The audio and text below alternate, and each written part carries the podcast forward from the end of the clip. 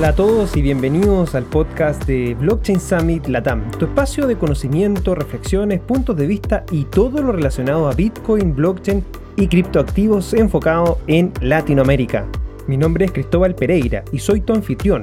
Desde el año 2015 trabajando en el ecosistema latinoamericano desarrollando diferentes proyectos y actualmente liderando uno de los eventos más importantes del ecosistema regional, el Blockchain Summit Latam, a través de Latam Tech.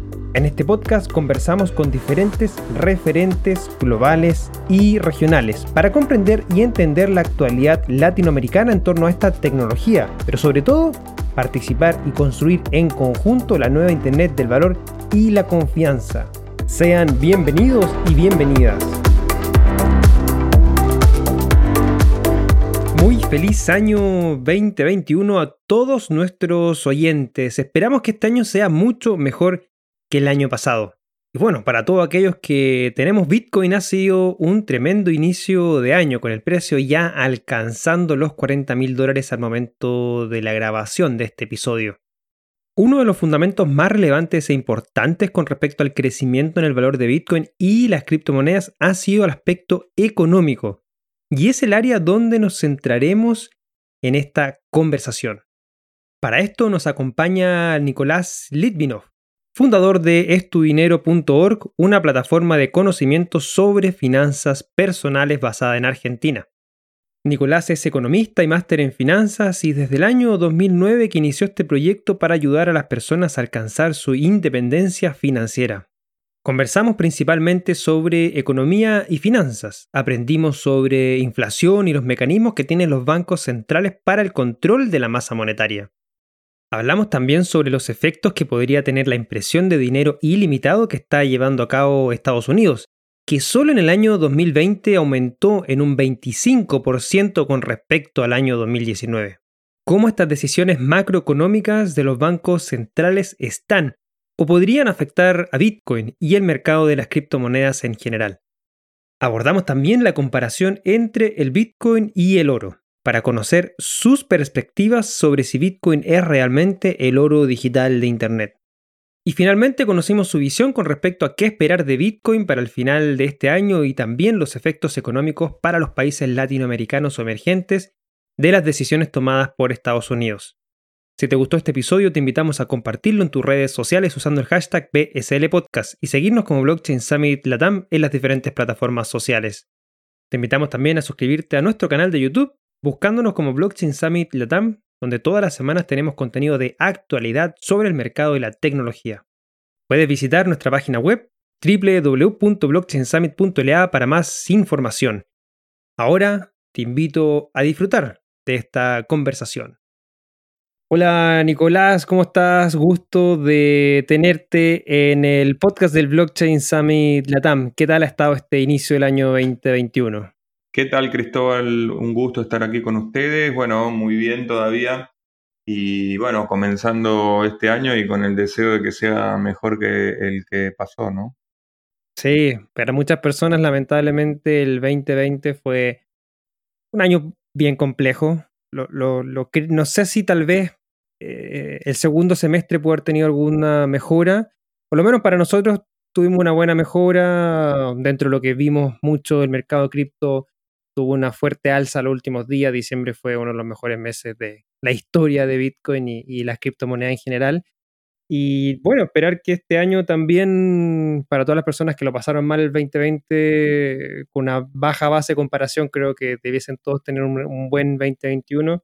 Y la idea es, bueno, a través de este podcast poder conversar eh, sobre distintas materias para que así las personas que tal vez aún no conocen de Bitcoin o criptomoneda o que ya están dentro quieran conocer algunos aspectos eh, más interesantes también tengan la posibilidad de hacerlo. Y bueno, te quise invitar obviamente por tu, por tu background, tu experiencia en, bueno, en tu emprendimiento, economista de base, financiero, ya eh, muchos ya, lo ya, ya te conocieron en el resumen que hicimos Mm, y, el objetivo de esta conversación en particular es que eh, podamos conversar de manera simple y didáctica sobre economía, economía real, que, las personas de repente entiendan algunos conceptos un poco más aterrizados y bueno, cómo por supuesto esa parte de la economía puede afectar eh, de cierta manera también lo que es el mercado de Bitcoin y las criptomonedas, criptomonedas perdón, durante este y bueno, en los próximos años. Y para partir, bueno, primero que todo, sería bueno que, la gente conociera de este background tuyo y cómo llegaste a, Bitcoin y qué fue lo que te interesó, obviamente, de esta, criptomoneda. Bueno, sí, yo escuché hablar de, por primera vez de Bitcoin en el año 2012, más o menos. Eh, en ese momento, dado que yo tengo una empresa de Internet eh, desde el año 2009, o sea, ahí ya tenía más o menos dos o tres años en Internet, y, pero desde siempre mm, eh, hice lo que se llama inversiones o trading, trading de acciones y por, manejo de portfolio de inversiones a través de Internet. Eh, me acuerdo que operaba acciones por Internet en el año 99-2000, ¿no? Antes de que explote la burbuja, durante la explosión de la burbuja, ya operaba por Internet, eh, no de manera directa, sino llamando primero a un broker que ponía la orden, pero yo veía por Internet las cotizaciones, que para esa época era bastante avanzado. Entonces, todo lo que sea Internet, todo lo que sea tecnología, pero sobre todo tecnología relacionada con las finanzas, siempre llamó mi atención. Y el Bitcoin, cuando empecé a escuchar de él por primera vez, empecé a, leer un poco, interiorizarme, eh, pero sin meterme de lleno en el tema, ¿no? Y, creo que, como muchos de nosotros, a medida que empezó a subir de precio, esa suba fuerte que se paga de precio, uno hace que, por eso hace que, lo mires más, con más detenimiento, como posibilidad, y bueno, a partir de, ese año me empezó a gustar. En el año 2013 publiqué una nota en el diario La Nación de acá de Argentina, donde tengo una columna de finanzas que se llama eh, Bitcoin resguardo contra la inflación, potencial resguardo contra la inflación, que la pueden buscar porque está online, de ese año, hablando sobre lo que entendía yo en ese momento del Bitcoin y lo, interesante que me parecía. ¿no? Me acuerdo que valía algo así como 80 dólares en ese momento, 80, 100 dólares. Entonces fue mi primera aproximación e incluso desde nuestra empresa Es tu Dinero empezamos, damos cursos de finanzas personales e inversión en bolsa y se nos ocurrió cobrar esos cursos en Bitcoin en ese momento. Y a través de una interfaz que creo que era de Coinbase, eh, podíamos hacer el cobro y vendíamos los cursos a 30 centavos de Bitcoin en ese momento, ¿no? 14 centavos, que también en su momento, que fue una forma también de, poder meterse en el mundo Bitcoin en un principio, tener cierta exposición y ver cómo era teniendo tenencia más allá de lo que pues, se pudo haber invertido. Entonces, esos fueron mis primeros mis primeras aproximaciones a, este universo de criptoactivos.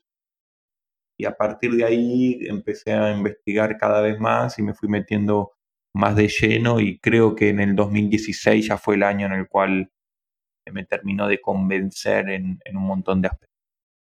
Y ese, esa columna que tú bien dices, que para todo aquello igual lo vamos a dejar en la descripción de este eh, episodio, eh, se dio, o sea, protección contra la inflación 2012, si comparamos base de comparación precio de Bitcoin contra el peso argentino, claramente Bitcoin sí o sí ha sido un tremendo resguardo contra la inflación y bueno, no solamente en Argentina, sino que creo medido contra cualquier otro tipo de monedas en cualquier parte del mundo. Bitcoin es, eh, y ya ha mostrado ser eh, un resguardo de valor y un resguardo frente a la inflación. Bueno, son dos cosas que, dentro de, este, eh, de esta conversación me gustaría tocar. Eh, pero, pero, antes de eso quería entrar como de a poco a, ese punto que es la inflación y, y, me gustaría conocer un poco más con respecto a esa base tuya que es, bueno, economista, luego especializado en finanzas, como tú bien dijiste, después también seguiste la especialización hacia, hacia finanzas personales pero para que quizás aquellas personas que no comprenden bien los términos economía y finanzas, ¿qué, podríamos como explicarlo en simple? ¿Qué es la economía y qué son las finanzas? Bueno, la economía en su definición es la correcta asignación de los recursos escasos. Entonces, eh, cuando se economiza, se busca asignar de manera correcta recursos que pueden ser escasos, ¿no? Eh, y mm, esa es la definición de economía. Después todos sabemos que la economía se mete nuestras vidas de muchas maneras y está presente en el día a día prácticamente en, casi todo lo que hacemos en términos de decisiones que tenemos que tomar en un día normal.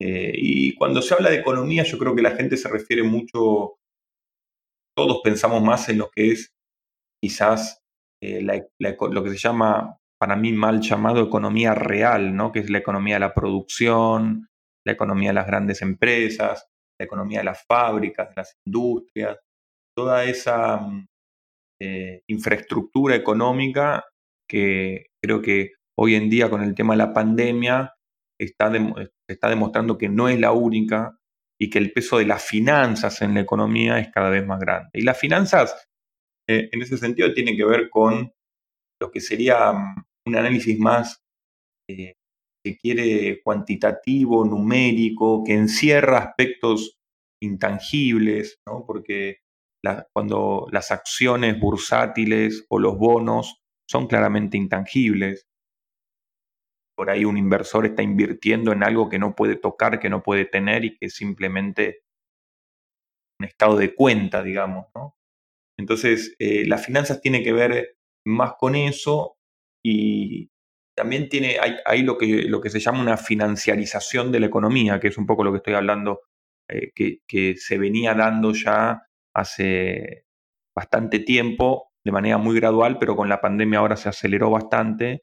Y la, financiarización de la economía tiene que ver justamente con, encontrar aspectos de, la economía real que pueden llegar a, se le pueden llegar a sacar mucho más provecho y mucha más rentabilidad a, partir de la creación de algún tipo de instrumento financiero alrededor de esa producción.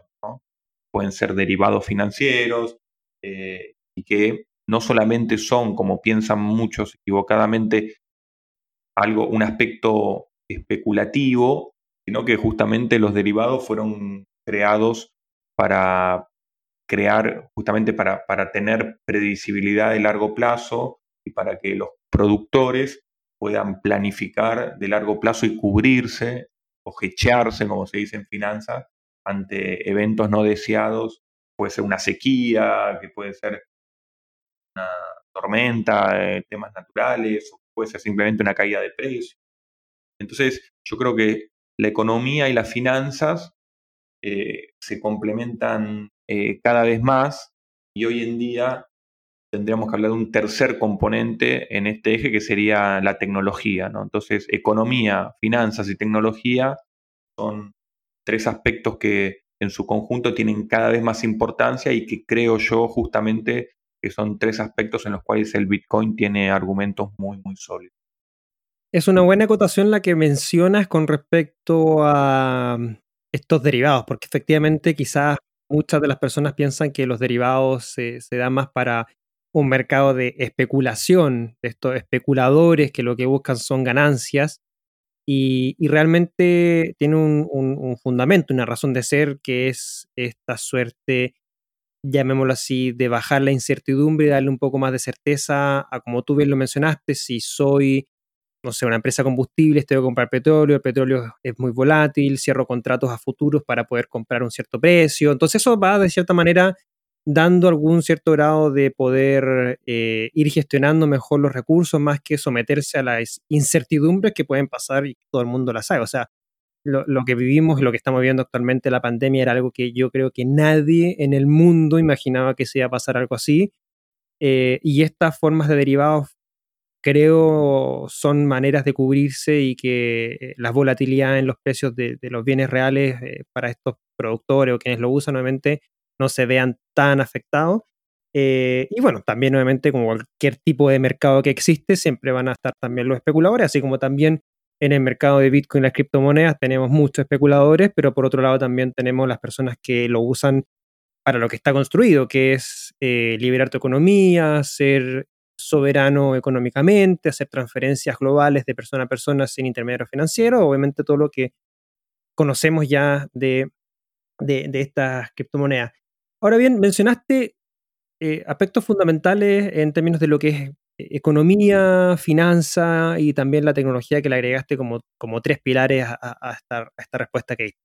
Administración de recursos, creo que todos en su día a día administran recursos. El dinero, al fin y al cabo, es un recurso que tiene que verse administrado, hay que pagar cuentas, hay que pagar todo, obviamente, para poder eh, vivir el día a día. Y eso es parte de la economía, es parte también de, dónde ahorrar, dónde invertir, qué hacer con el dinero, es parte de las finanzas también. Y, la inflación es parte de esos componentes que está dentro de este día a día, de, esta economía eh, que vivimos todos los días y que también utilizan los economistas, ¿cierto?, como input para poder tomar decisiones dentro de variables macroeconómicas. Es algo de lo que me parece a mí que en gran parte del mundo se nos ha acostumbrado a vivir con la inflación y que muchas personas tal vez no lo entienden o tal vez no manejan bien sus implicancias. Eh, no sé, eh, al menos te hablo desde mi vereda, quizás en, Chile a lo mejor no mucha gente, a lo mejor en Argentina, bueno, como, han vivido con, temas de inflación muchos años, quizás la gente lo maneja un poco mejor, pero, pero a nivel general, me parece, mi perspectiva muy personal es que quizás la, inflación no se entiende de buena manera. Entonces, ¿cómo podemos explicar, para que la gente lo entienda, eh, la inflación y lo que son las repercusiones en la economía de un país y también en las personas? Sí, la inflación eh, en los libros de texto de economía eh, hablan de, la, pérdida del poder adquisitivo del dinero en el tiempo. O sea que simplemente, parece, eh, digamos, el dinero tiene esa capacidad de ir perdiendo valor en términos reales en el tiempo y eso tiene que ver eh, justamente con, como primer medida en que no tenga ningún respaldo, ¿no? Recordemos que de esto creo que la mayoría lo sabemos, ¿no? Desde Bretton Woods, desde que Estados Unidos eh, después decidió abandonar el, patrón oro en los 70, eh, a partir de ahí eh, todo dinero es fiduciario, ¿no? Se llegó a la conclusión, o, los líderes a nivel global llegaron a la conclusión de que no podían tener el dinero atado a un patrón, en este caso el oro, porque eso dificultaba el crecimiento económico y también hacía que no se pudiese, que, los recursos sean justamente cada vez más escasos y se decidió abandonar el patrón oro. Entonces, eh, el respaldo de, los billetes y monedas que circulan es simplemente la confianza que se tiene en, ese país y en el emisor de la moneda, que serían los gobernantes de, de turno de ese momento. Entonces, a partir de, de ese entonces el, proceso inflacionario se, aceleró eh, a nivel global, mucho más en los países emergentes, pero, pero también en, otros países eh, importantes, y eso hizo que, bueno, que se empiece a hablar cada vez más de, la inflación, ¿no? Alguien dice, no, pero en Estados Unidos la inflación es muy baja. Bueno, basta ver eh, películas de hace 30, 40 años o 50 años para ver lo que valían las cosas en ese momento y lo que valen ahora, ¿no? Y eso habla claramente de la pérdida de poder adquisitivo. Esa, inflación, ¿qué es lo que genera la inflación? Es un motivo de discusión constante entre los economistas. Eh, hay distintas teorías. Está la teoría monetarista eh, y está la teoría eh, keynesiana. Quizás son dos cosas, eh, dos veredas enfrentadas, eh, pero yo creo que, la inflación no es eh, producto de una sola causa, sino que es multicausal, sobre todo en países emergentes o, no tan desarrollados como son los países centrales. En los países centrales sí puede, puede tener una arista más monetarista, si se quiere. En la Argentina la inflación no es un fenómeno tan monetarista, sino que también tiene que ver con, otras cosas, con una, inercia histórica y una desconfianza histórica eh, a nuestros eh, gobernantes. Y bueno, eh, simplemente la inflación es un término económico y financiero también, que estamos hablando antes de economía y finanzas, y es un término que es muy importante, como bien marcabas vos, en la vida de las personas, porque lo que va a determinar tu futuro, ¿no? Si eh, vos no tomás ninguna medida contra la inflación, el fruto de, tu trabajo y de tus ahorros se puede evaporar rápidamente o puede perder eh, mucho poder adquisitivo eh, dejándote en una situación muy, muy precaria y muy difícil. Entonces, la inflación es algo que hay que saber cómo, primero entenderla, después cómo enfrentarla y no solamente cómo enfrentarla de corto plazo, sino también de largo plazo, que son dos cosas distintas. Entonces, eh, la capacidad de poder enfrentar a la inflación va a depender del grado de cultura económica y de cultura financiera que pueda llegar a tener un individuo. Y sabemos que la cultura económica y financiera no es algo que abunde a nivel de educación, en, la educación tradicional, en colegios, universidades, más bien escasea, y por eso es que nos encontramos en una situación, por lo menos en, en Argentina y en otros países como Venezuela, y ahora también en Brasil que se está acelerando la inflación, una situación en la cual eh, muchas personas eh, la viven con, angustia y, sin saber cómo, cómo enfrentarla. Sí, totalmente de acuerdo en esa última acotación de la educación financiera. Lamentablemente es un esfuerzo que, no sé, yo desde el 2013 que, estoy emprendiendo en temas de, de finanza, de tecnología, de ahí obviamente encontré Bitcoin por ahí por el 2015 y es algo que, que por más que uno intente, es difícil poder llegar a, las personas. Creo que si bien ha habido una evolución en términos de manejo económico, aún así falta mucho para, que las personas realmente puedan tomar con, buenos fundamentos sus propias decisiones.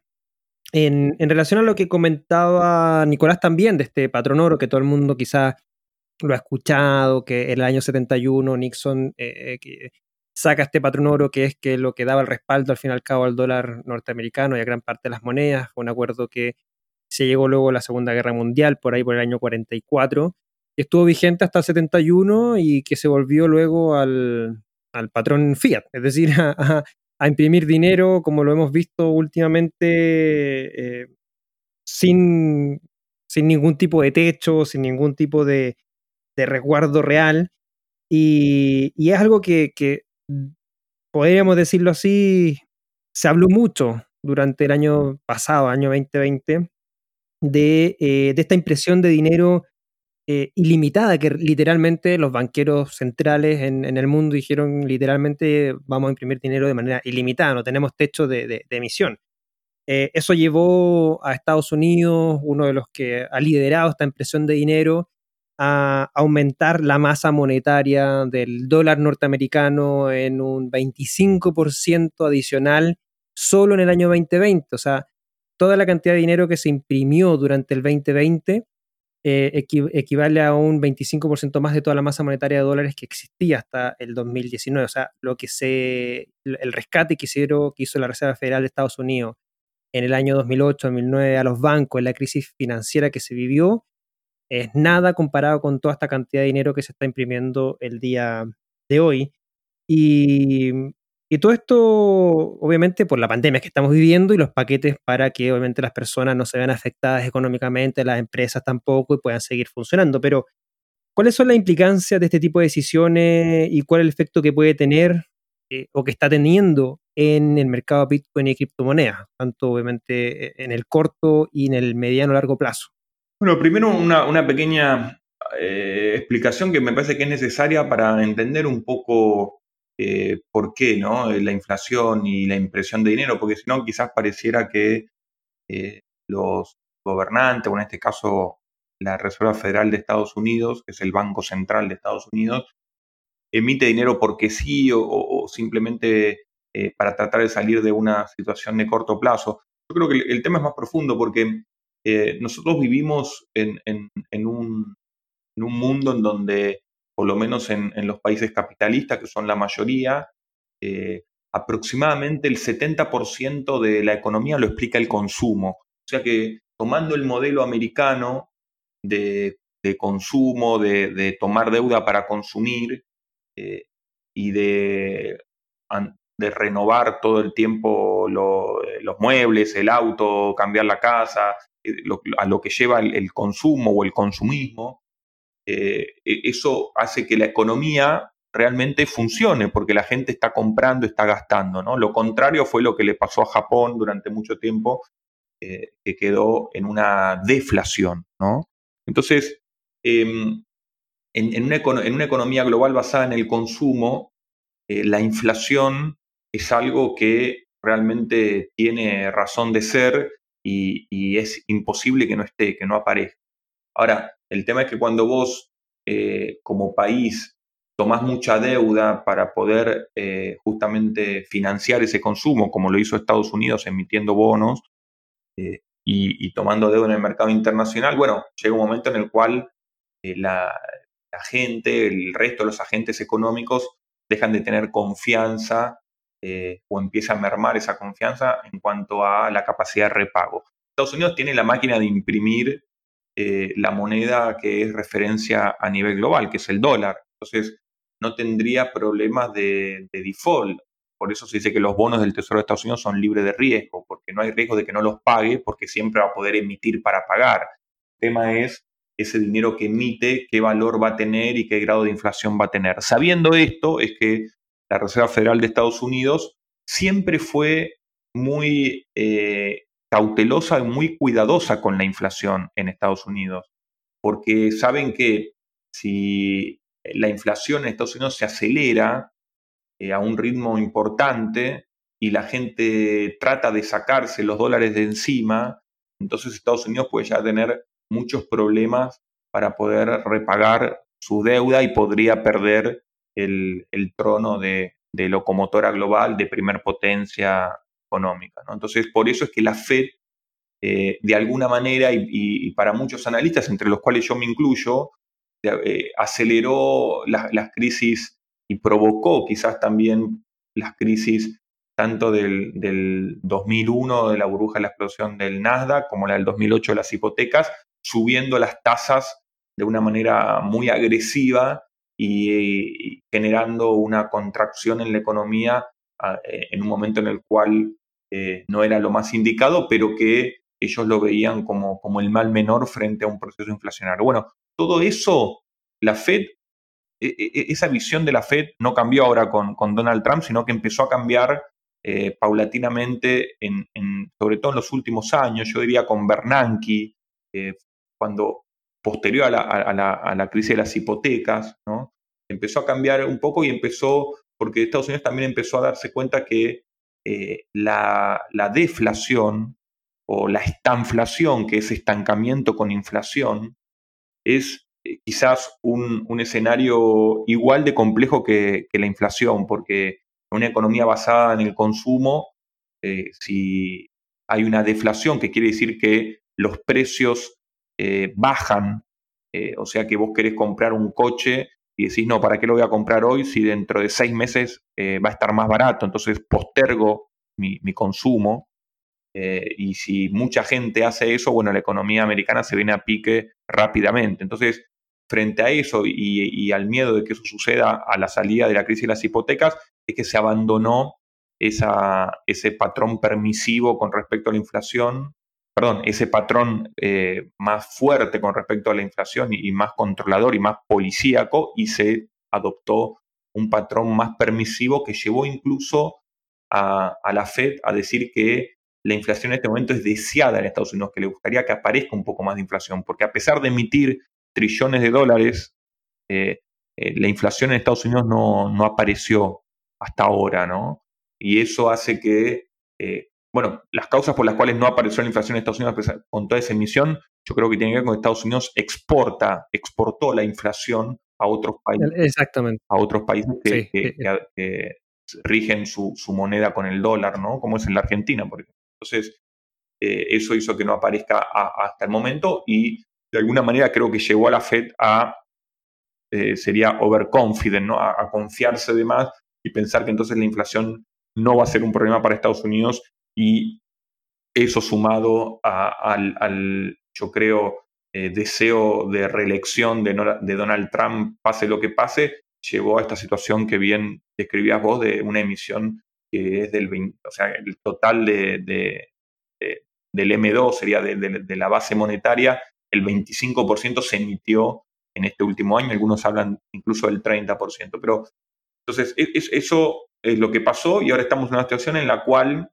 esto que se está haciendo es un experimento inédito, ese tamaño de emisión, que como todo experimento económico financiero no se sabe en qué va a terminar.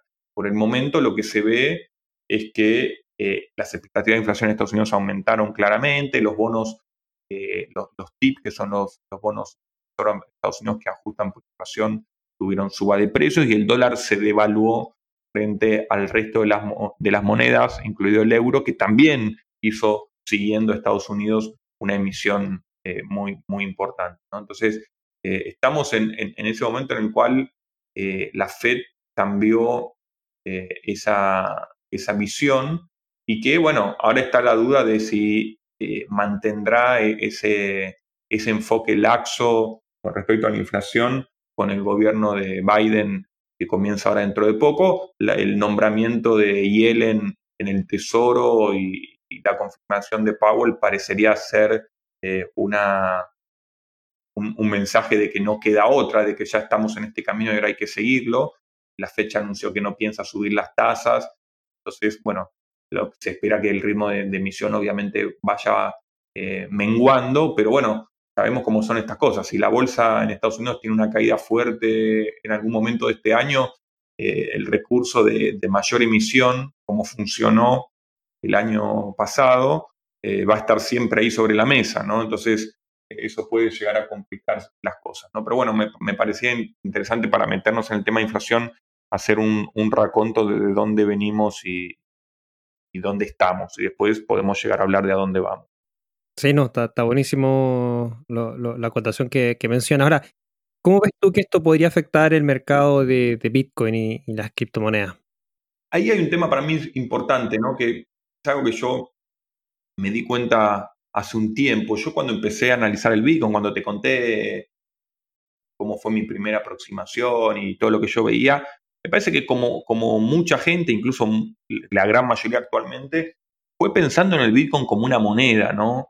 Por eso eh, después eh, me fui dando cuenta que el, Bitcoin no tiene mm, e, esos atributos de moneda eh, y difícilmente los tenga en algún momento, por, cómo está concebido, por, los costos que existen de transacción, por, las comisiones de los mineros, bueno, por un montón de cosas, a mí me parece que, el Bitcoin no es una moneda, ¿no? Entonces, yo lo que trato desde los cursos también que damos de Bitcoin en, en Esto Dinero es justamente no hablar de criptomonedas, sino de criptoactivos. El Bitcoin es un criptoactivo, como hay otros criptoactivos, como es Ethereum, como es Litecoin, como es Bitcoin Cash. Son criptoactivos y cada uno tiene distintas eh, cualidades y distintos atributos.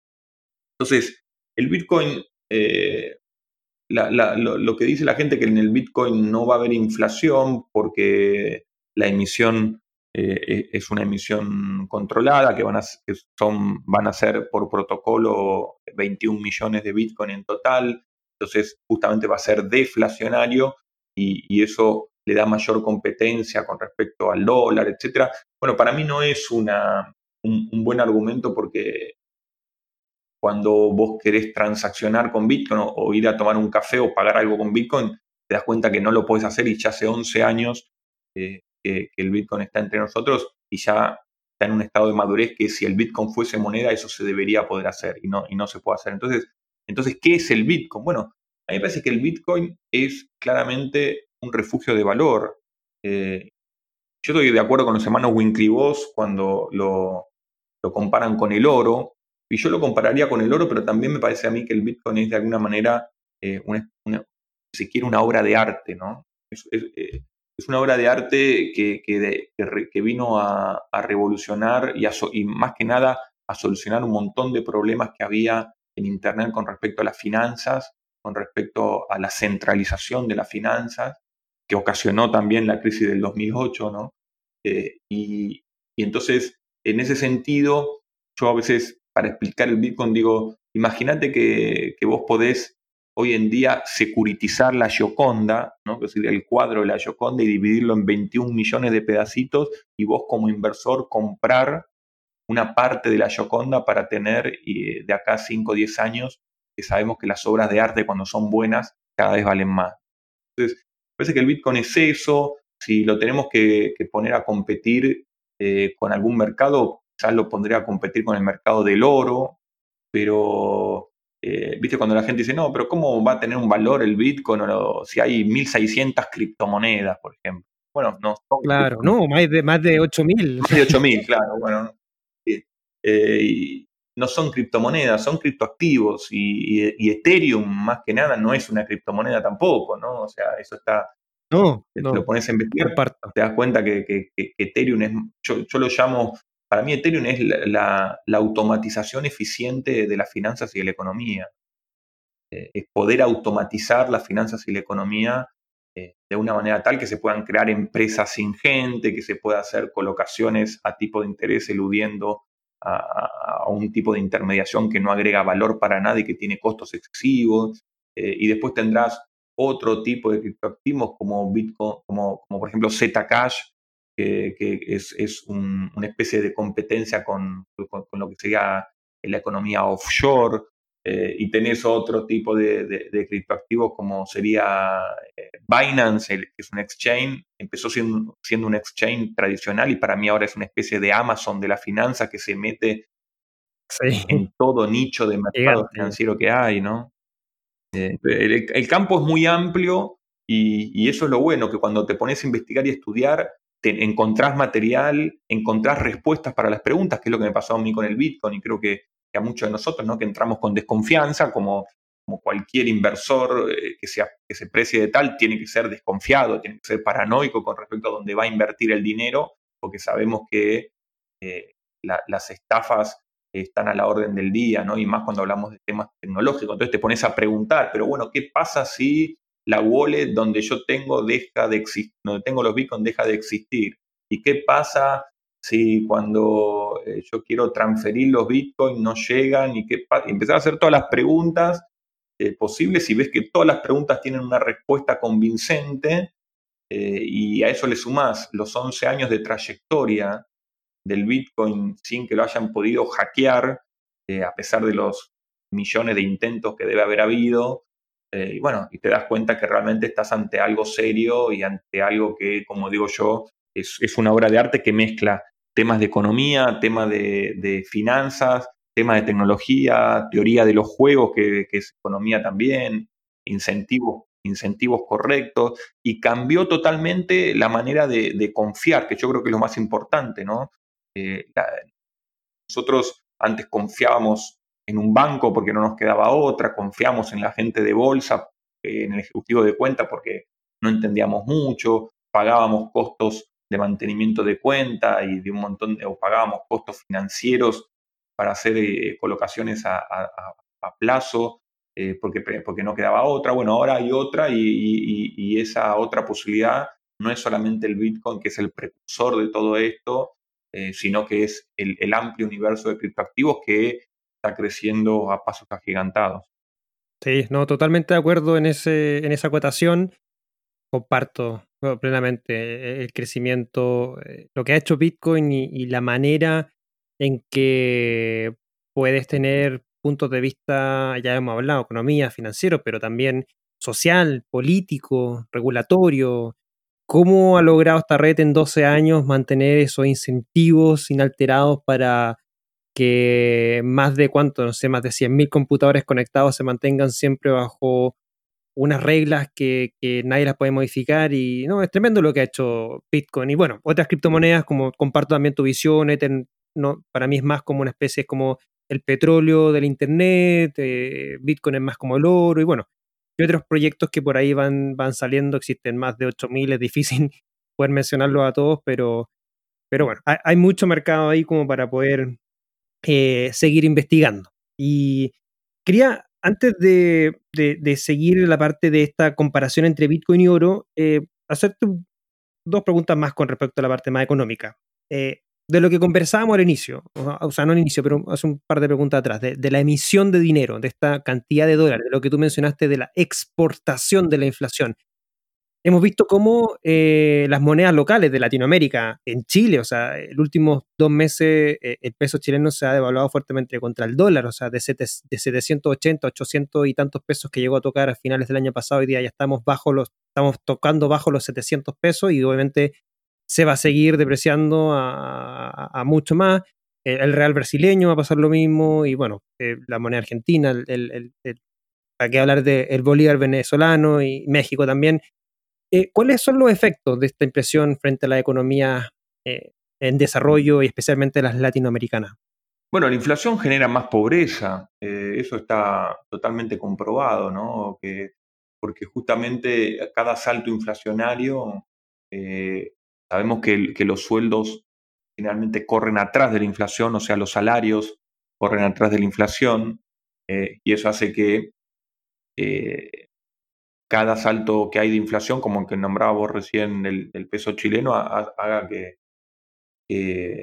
de repente cientos de miles de personas caigan eh, un escalón en la pirámide social, digamos, o sea, que tengan eh, menos, menos recursos para enfrentar el, día a día. Entonces, la inflación tiene un efecto devastador en, los bolsillos de la gente, de nuevo, que no tiene mucha cultura financiera, ¿no? Para la gente que tiene cultura financiera, puede, significa un desafío porque el tema es cómo poder mantener tu patrimonio, invertirlo a tasas de interés reales que hagan que, puedas eh, ganarle a la inflación y no seguir teniendo siempre lo mismo, ¿no?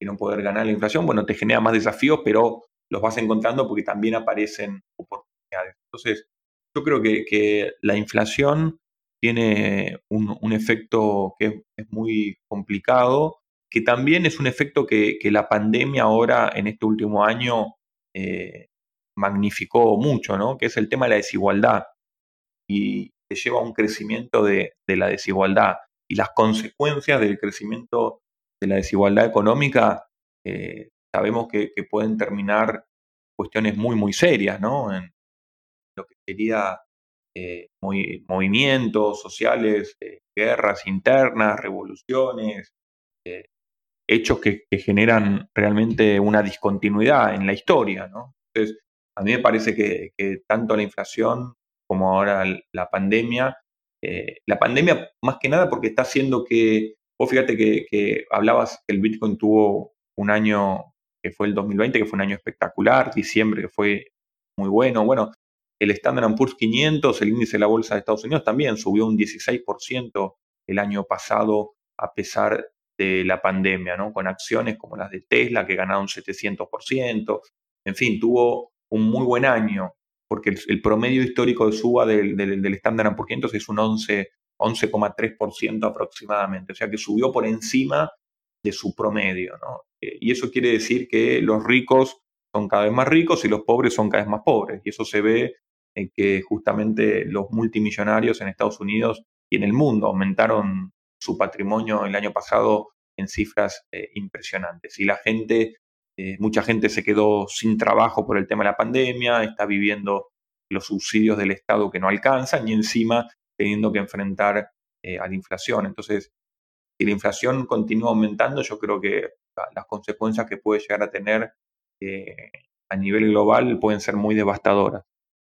Comparto plenamente lo que dice. De hecho, en los próximos meses creo que vamos a vivir algún escenario bien complejo, quizás no los meses, pero quizás sí finales de año, próximo año, para la economía latinoamericana va a ser unas consecuencias bien, bien complejas que van a tener que eh, administrarlas de manera, de manera local. Em, ahora, hay otro tipo de mecanismos que también escuché eh, durante el 2020 que, manejan los bancos centrales frente o como una alternativa a la impresión de dinero o la inflación, también manejo la inflación para reactivar la economía, que es el quantitative easing. Lo escuché en algunos, algunos podcasts, en algunas lecturas que tuve por ahí en términos de lo que se estaba viendo en la economía norteamericana. ¿Nos podría explicar un poco sobre qué es el quantitative easing y, cuáles son los efectos que, que tiene? Es un tema puramente económico, ¿no? Porque em, un, gobierno, un país, eh, pero más que nada, sí, la gente que está gobernando, tanto sea en la parte económica como lo que sería el presidente, tienen eh, distintas herramientas para, hacer frente a, una caída de la economía, ¿no? Claramente todos queremos que la economía ande bien y que crezca porque eso va a hacer justamente que eh, la gente tenga más dinero. En, teoría debería ser que la desigualdad disminuya, pero eso estamos viendo que no fue así en las últimas décadas, que también hay crecimiento económico con aumento de la desigualdad. Pero bueno, más allá de eso, lo que se busca siempre es que la economía se mantenga en funcionamiento y que crezca, ¿no? Entonces, para enfrentar eh, una caída de la economía, eh, los gobiernos tienen dos tipos de políticas, tienen, o herramientas, digamos, ¿no? Lo que sería eh, políticas fiscales y políticas monetarias. Las políticas fiscales tienen que ver con eh, bajar o subir los impuestos eh, y, las políticas, bueno, con aumentar el gasto público o reducir el gasto público, ¿no? Serían quizás las más importantes. Y las políticas monetarias son, son varias, ¿no? Pero siempre la política monetaria va a ir en función de expandir o contraer la base monetaria, ¿no? la cantidad de dinero que circula en la economía, porque si, si eh, secás la plaza, que sería contraer, que contraes, sacás dinero del mercado mediante distintos instrumentos que ahora los vemos, pero si sacás dinero del mercado, entonces enfrías la economía. Y si inyectás dinero en el mercado, como estuvo haciendo Estados Unidos el año, pasado, eh, entonces eh, calentás la economía. Cuando la economía está muy recalentada y viene creciendo muy fuerte y tenés riesgo de inflación eh, o riesgo de una manía que, termine en una burbuja financiera o económica, entonces los gobiernos tienden a enfriar la economía. Y cuando la economía está en una recesión o, ante una posibilidad de crisis, tratan de, calentarla con este tipo de políticas. Entonces las políticas pueden ser expansivas o contractivas, para expandir la base monetaria o para contraerla. Eh, hay distintos tipos de políticas que puede hacer eh, un, banco central en este caso. Una es, por ejemplo, la de eh, manejar los encajes. Los encajes son cuando vos haces un plazo fijo, una parte de ese plazo fijo del banco, el banco lo tiene que inmovilizar en el Banco Central como garantía de que va a poder devolver esos depósitos. Entonces, si el Banco Central aumenta el nivel de los encajes bancarios, eso, hace, eso aumenta el costo para los bancos, que es un insumo, y entonces eh, los bancos tienen que eh, reducir, digamos, eh, su, tasa de interés, la tasa de interés que pagan, como para poder solventar eso. Y entonces vos podés, como Banco Central, podés bajar los encajes o subir los encajes. Esa es una.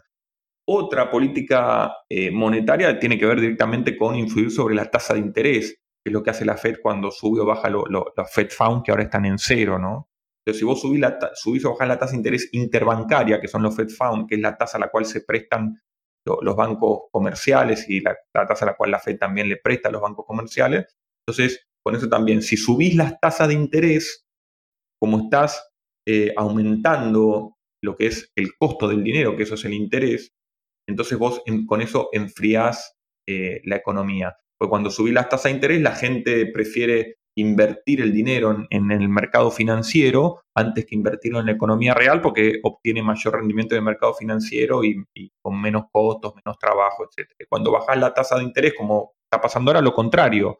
Entonces, la, una tasa de interés en cero, las empresas en Estados Unidos son más proclives a tomar crédito y volcarla su producción porque el, costo de, ese dinero es muy bajo con comparación a lo que pueden sacar. Y la otra herramienta que tiene el Banco Central también para influir en la base monetaria es lo que sería las operaciones de mercado abierto, ¿no? es la compra o venta de bonos en el mercado, de bonos del gobierno. El, gobierno emite bonos y los, y los coloca en el mercado. Cuando el gobierno emite bonos y los coloca en el mercado, está dando papelitos, que serían esos bonos, que son promesa de pago futuro, y llevándose los dólares que le pagan por esos bonos. Entonces está secando la plaza.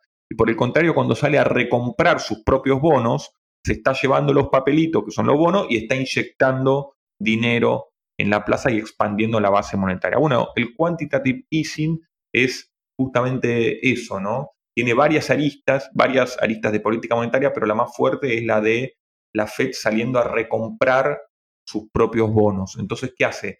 Emite dinero para poder salir a para recomprar los bonos que tiene en el mercado. Al recomprar los bonos que tiene en el mercado, eh, eso hace que aumente el precio de esos bonos.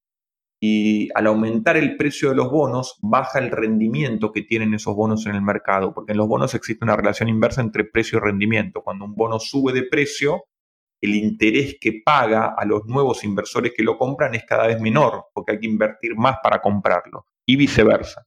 Entonces el quantitative easing es eh, recomprar bonos que, tiene en, el mercado la FED emitidos, y para eso necesita eh, inyectar dinero, y mediante eso logra también que las tasas de interés bajen porque baja la tasa de referencia, que son la tasa de los bonos eh, del Tesoro de Estados Unidos, que son los que está recomprando. Entonces, es una política que utiliza no solamente la Fed, sino todos los bancos centrales del mundo para, para poder expandir o contraer la base monetaria en función del ciclo económico en el cual se encuentren en ese momento.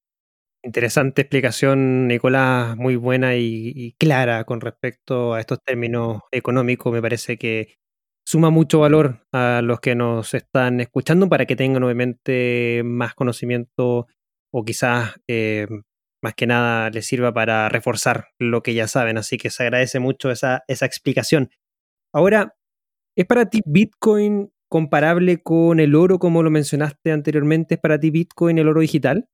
Y para mí sí, eh, lo podemos ampliar un poquito más y decir que es comparable a, cualquier otro resguardo de valor que exista, ¿no? Pero en cualquier comparación que hagas del Bitcoin o cualquier otro resguardo de valor, las características intrínsecas que tiene el Bitcoin hace que, rápidamente te des cuenta que, términos comparativos eh, las ventajas que tienen son, son enormes, ¿no? Como criptoactivo. Eh, vamos a hablar claramente del oro, ¿no? Eh, si comparamos el Bitcoin con el oro, nos damos cuenta de que el oro, como todos sabemos, es difícil de almacenar, difícil de transportar, hay riesgo de falsificación. Bueno, también hay un tema quizás de, que es difícil encontrar un mercado que tenga liquidez, algo que lo operes a través de, ETF en Estados Unidos, digamos. Entonces, distintos precios. Pues, es, es mucho más complejo. En cambio, el Bitcoin tiene eh, justamente los atributos contrarios, ¿no? Es, fácil de transportar, fácil de almacenar, totalmente divisible eh, y, no se puede falsificar. Bueno, todas esas cosas hacen que, en ese sentido, me parece que el Bitcoin, eh, si queremos buscar una referencia en términos de valor de mercado, porque buscar una referencia en términos de valor de mercado sería tratar de proyectar en cuánto puede estar el precio del Bitcoin a futuro cuando haces esa, esa, eh, eh, esa proyección, eh, te das cuenta que todavía el Bitcoin tiene, tiene mucho camino para recorrer si lo comparás con el oro, ¿no? Pero como dije anteriormente, me parece que, va más allá del oro y que el oro fue un fue y es también, digamos, ¿no?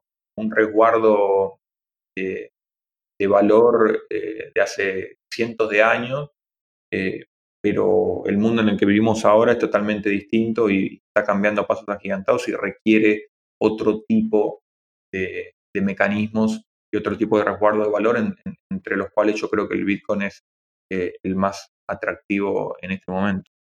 De todas maneras, de todas maneras, eh, hoy día el más atractivo y el más claro resguardo de valor en la era digital, eh, Bitcoin, el que tenemos hoy día. Ahora, en, tu opinión respecto a lo que se vivió el segundo semestre del año 2020.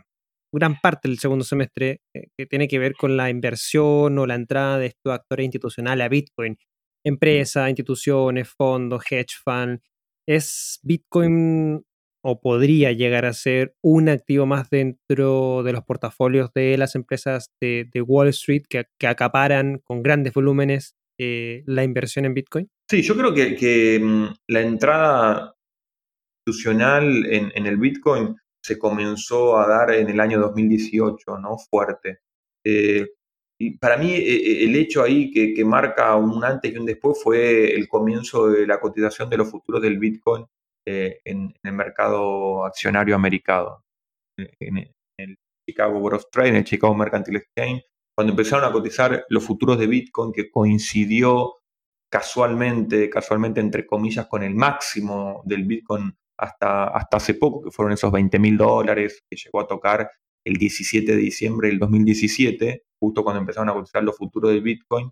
Eh, ahí me parece que el deseo institucional de entrar en el Bitcoin ya estaba desde antes y para los que les gustan las teorías conspirativas, viste que hay mucha gente que es amante de las teorías conspirativas, yo creo que en ese, yo no soy muy de las teorías conspirativas, pero claramente por estar en el mercado siento que en ese momento los fondos institucionales, los bancos grandes de inversión y los inversores grandes sacaron, eh, dijeron, bueno, vamos a sacar del mercado a, las, soft hands, que serían a las manos, que serían los, inversores minoristas, ¿no? Los inversores minoristas que fueron los que motorizaron el mercado de Bitcoin durante muchísimos años, eh, eh, haciendo que los futuros, o sea, poniendo el precio del Bitcoin a, partir de la cotización de los futuros, porque si vos haces caer los futuros muy fuerte, el spot, que sería el Bitcoin, el precio del Bitcoin presente, no, no, no, puede ir contrariamente a los futuros, ¿no? Entonces, yo creo que de alguna manera se, las varias instituciones eh, en conjunto, lo que serían los big boys en Estados Unidos, hicieron bajar el precio del Bitcoin durante el 2018 para preparar el terreno, para hacer vender a los a los especuladores de corto plazo minoristas, los inversores minoristas, y para empezar a construir un rally alcista desde niveles más bajos, con esos 3.500 más o menos que tocó de mínimo. Entonces, em, yo creo que, que, hubo, a partir de, eso, en el 2018, yo me acuerdo que, que, en ese momento hacía episodios sobre Bitcoin todas las semanas, están en YouTube, se pueden ver.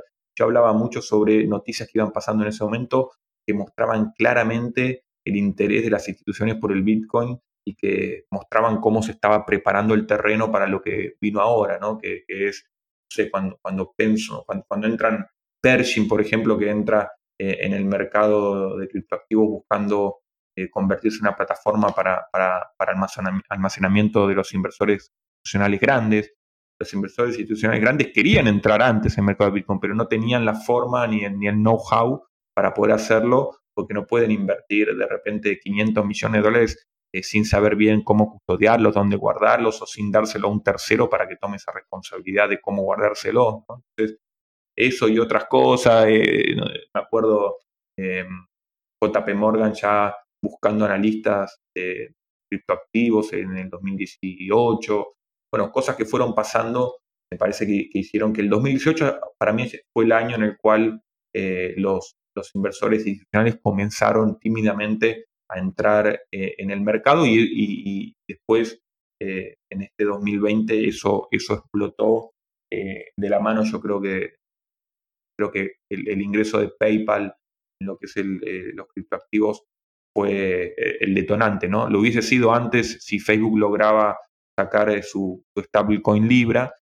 pero no pudo, se ve por temas regulatorios y hay que ver cuándo lo concreta, dicen que va a ser este año, pero yo creo que lo de PayPal generó también un antes y un después porque le da acceso a un montón de inversores minoristas. Además hace que PayPal tenga que demandar constantemente por temas regulatorios Bitcoin nuevos, que son minados eh, nuevos, y, se está llevando la mayoría de los Bitcoin que, se minan todos los días se los lleva PayPal porque necesita tener eh, Bitcoin nuevos para venderle a sus clientes para evitar cualquier problema futuro regulatorio que pueda llegar a haber.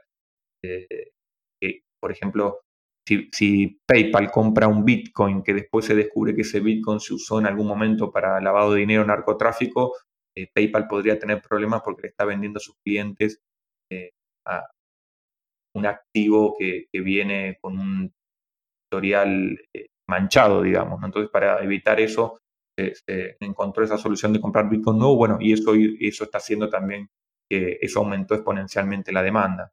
Y yo creo que esto es algo que, que recién, recién está comenzando y que va a seguir, porque el tamaño del Bitcoin en comparación con el resto de los resguardos de valor, el oro, etcétera, eh, es, es, realmente muy pequeño.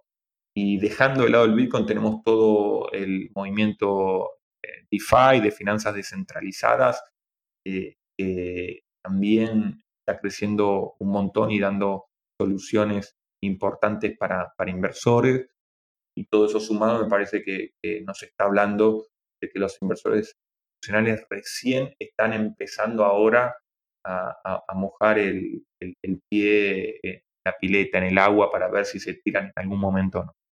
Sí, sí, comparto en eso, en esa apreciación, tan, tan como ahí tanteando un poquito. Creo que la, jugada de Michael Saylor, por ejemplo, el CEO de MicroStrategy, reconocida empresa que, hizo una inversión de más de mil millones de dólares en Bitcoin durante el año 2020, que hoy día ese portafolio ya está valorizado más de dos mil millones, fue, fue eso, fue, fue tirarse, o sea, él no, metió el pie, él se tiró la pileta de una y está esperando que, más eh, actores se, tiren con él, obviamente. Bueno, Jack Dorsey, el, fundador de, pero, Jack, se tiró un poquito nomás. Jack, Jack fue como hasta la rodilla nomás. Fue, fue ahí como para mostrarte que también estaba interesado en Bitcoin, creo yo, porque 50 millones de dólares de inversión dentro de la cantidad de caja que tiene no es mucho lo que representa. A, eso voy. Pero, pero, pero considero que, fue arriesgado y creo que el tiempo le va a dar la razón a, Michael Saylor. Y, bueno, Nicolás, para cerrar y ya eh, acotar el tiempo a lo, que, a lo que habíamos conversado. Una última pregunta, tenía dos finales, pero voy a mezclarla en una. Al fin y al cabo, ¿cuáles son tus perspectivas económicas en materia de lo que hemos conversado? Economía más del punto de vista, no sé cómo quieras llamarle, esta economía real, economía de los países, y también perspectiva en términos de Bitcoin y el mercado de las criptomonedas para este año 2021 y bueno, si quieres aventurarte hacia un poco más allá también, adelante. Sí, yo creo que, bueno, eh, como decíamos antes, ¿no? Eh, con respecto a la economía, eh, este experimento que está llevando adelante Estados Unidos es justamente un experimento de resultado incierto, pero que si miramos para atrás en la historia nunca salió muy bien, ¿no? Y de alguna manera también esto tiene que ver con algo que no hablamos nada, pero bueno, resumido por el, por el caso tiempo que tenemos, sería que estamos presenciando, vamos a presenciar un, hecho histórico que va a ser el cambio de, de mando en términos de, economía, ¿no? que es China eh, convirtiéndose en la, la, economía más grande del mundo eh, y esos, ese, ese, el momento en que ocurre eso se está adelantando cada vez más y, Estados Unidos es claramente eh, el perdedor de, esta contienda y me parece que ya no hay forma de que, de que China no llegue a ser la primer potencia mundial un, lapso de años. Y eso genera un, cambio importante, porque es la caída de un imperio, en términos económicos, ¿no? Eh, también eh, la caída de, una forma de, hacer negocios, de pensar la economía, de vivir y todo eso, para pasar a otra que todavía no sabemos muy bien cómo es. Es una, una economía eh, que parece que es socialista, puertas para adentro, pero procapitalista, puertas para afuera, con mucho control del Estado, ¿no? está buscando el paradero de, de Jack Ma, del, fundador de Alibaba, no se sabe dónde está. Bueno, todas cosas que pasan que yo creo que, hacen que, el panorama para la economía global sea bastante complicado eh, para, los próximos, años. Y en ese sentido, donde meto también el tema del Bitcoin, ¿no? en, un, en un mundo en el cual la incertidumbre económica va a ir creciendo, en donde las crisis se van a, se van ir dando cada vez de manera más frecuente eh, y con resultados cada vez más profundos, donde esto que hablábamos antes de la desigualdad creciente, claramente en algún momento va a detonar, bueno, como, como pasó en Chile también, está pasando, revueltas sociales, cambio de paradigma, todo eso me parece a mí que hace que, que, no solamente el Bitcoin, sino todo lo que es resguardo de valor en un mundo cargado de incertidumbre sea cada vez más atractivo. Y a mí me parece que el Bitcoin y el resto de los criptoactivos eh, tienen mucho potencial. Obviamente hay que saber discernir entre cuáles son los que tienen potencial o no, y para eso hay que saber, hay que, hay que meterse, hay que estudiar, no hay que decidir inversiones en función de, lo que subió en los últimos meses ni del precio, como muchos aprendieron en la caída del 2018, digamos, ¿no? Eh, y me parece a mí que entonces que en, un mundo que, es cada vez eh, más financiarizado, en donde se está cuestionando mucho todo tipo de intermediación que no agrega valor, porque el Bitcoin barre con todos los intermediarios que no agrega valor, los bancos eh, están muy cuestionados desde la crisis del 2008 y que no parecen haber cambiado en lo más mínimo, eh, y todo eso me parece que, vamos a, así como nos tocó nos, nos toca vivir esta, esta pandemia, que es algo que ocurre cada 100 años, justo nos tocó a nosotros, digamos, o más de 100 años, bueno, también me parece que nos va a tocar vivir un cambio de paradigma próximamente, no sabría decir cuándo, pero que puede ser muy traumático, que puede ser eh, muy complicado, en donde hay que estar muy atento para poder, eh, bueno, transitar eh, eso de la mejor manera posible. Sí, de todas maneras, ese, ese mensaje final creo que es bien agotado y compartido de mi punto de vista también. Nicolás, te agradezco mucho el haber aceptado esta invitación, el haber compartido tus conocimientos con nuestra audiencia, con nuestro público. Y bueno, si tienes eh, dónde seguir el trabajo que estás haciendo mm. y también despedirte de esta audiencia, adelante, te damos un espacio ahí también. Buenísimo, no, bueno, el placer es mío, la verdad que eh, a mí me, encanta hablar de, estos temas, de Bitcoin, siempre me, apasionó, más que nada porque por esta posibilidad de, vivir esta transformación en las finanzas, en la economía, lo que hablábamos antes, y que la gente recién ahora se esté enterando y esté viendo cómo es esto y, esté pudiendo también tener la posibilidad de, poder elegir, de, de, no depender de los bancos, ¿no? de poder acceder a este tipo de, resguardo de capital en cualquier país del mundo con simplemente tener un, un, celular y una conexión a Internet. Bueno, todas esas cosas que sabemos me apasiona hablar y me parece que está muy buena, así que agradezco el espacio. Em, para los que les interese leer más de estas cosas que yo escribo, que tienen que ver con el Bitcoin, pero también sobre las finanzas personales y la inversión bursátil, eh, nos pueden encontrar en, en estudinero.org y también en mi blog nicolaslitvinov.net. Si ponen mi nombre y apellido en Google les va a aparecer enseguida, en donde todas las semanas subo contenido nuevo sobre, sobre distintos temas que abarcan todas estas cosas que estuvimos hablando. Excelente, Nicolás. Y bueno, van a tener igual todos los enlaces eh, de Nicolás en la descripción de este episodio. Así que muchas gracias por acompañarnos, muchas gracias por estar pendiente en esta hora y un poco más de minutos. Esperamos haber agregado valor, obviamente, como siempre lo queremos hacer en estas conversaciones con respecto a economía, finanzas, inflación, Bitcoin, criptomonedas. Así que no, te desespegues, quédate con nosotros porque seguiremos todo este año 2021 eh, trabajando para entregar mejor contenido, contenido didáctico como el que acabamos de tener con Nicolás. Recuerda, puedes tener más información en blockchainsummit.la, seguirnos en nuestras cuentas de Twitter, BlockSummitLA, Facebook e Instagram como Blockchain Summit Latam y también nuestro canal de YouTube, Blockchain Summit Latam, donde todas las semanas tenemos contenidos como los conversatorios y también BSL Contra Reloj, un espacio donde analizamos las cinco noticias principales de la semana junto a Cointelegraph en español. Nicolás, muchas gracias, que tengas una excelente semana y a todos los que nos escuchan también. Estamos prontamente escuchándonos nuevamente. Gracias, Nicolás. Un placer, Cristóbal, que estén bien. Un saludo para toda la audiencia. A ti también. Muchas gracias. Chao, chao.